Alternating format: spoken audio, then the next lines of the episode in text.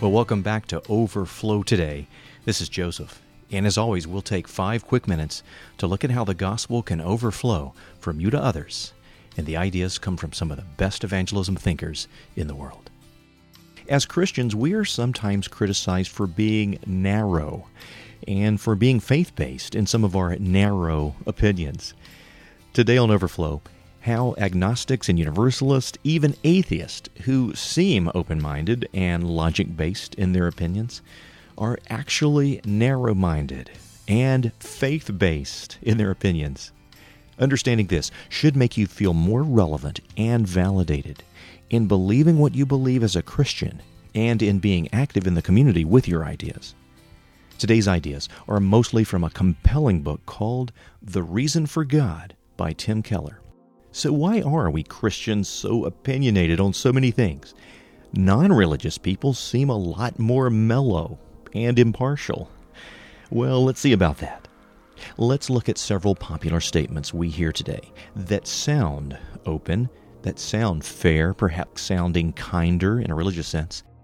Tim Keller says these secular statements are actually narrow and faith filled. Here's the first seemingly fair minded statement that we hear when it comes to matters of public policy, religious people need to leave their religious convictions at the door because their views are biased by their religion.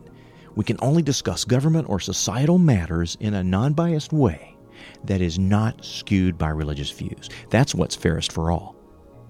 Well, Tim Keller says that the flaw in this reasoning is that only the religious people have to leave at the door that part of themselves that they consider most valuable.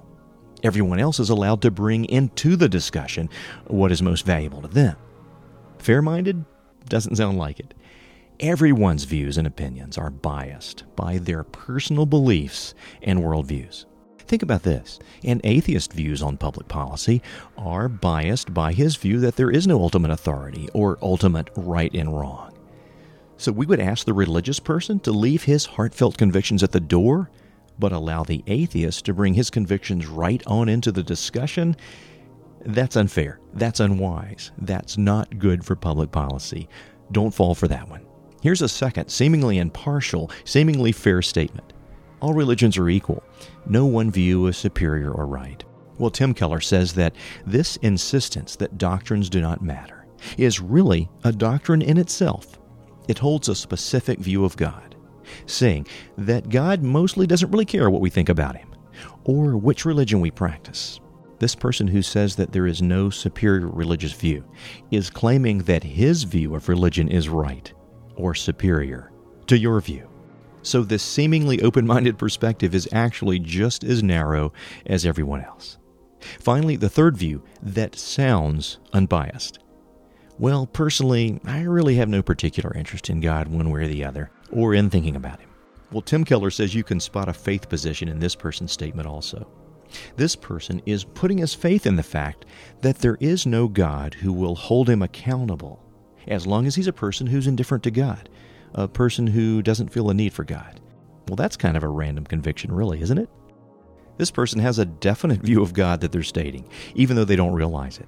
So know that this indifferent person's view of God is just as opinionated as a Christian's view of God. Well, Tim Keller's big point in this part of his book is that both Christians and skeptics need to admit that there is faith involved in their positions. Almost 100% of skeptics' doubts about Christianity are unprovable views, just opinions that skeptics hold in faith it's inconsistent for that skeptic to require more proof of the Christian's beliefs than he's willing to provide for his own beliefs. If skeptics will humbly grasp this point, then warm dialogue and honest debate can follow. So have confidence that as a follower of Christ, it's a okay to have convictions that influence the way you view the world, that influence your public policy views, and influence what you think's right and wrong. Because everyone else does.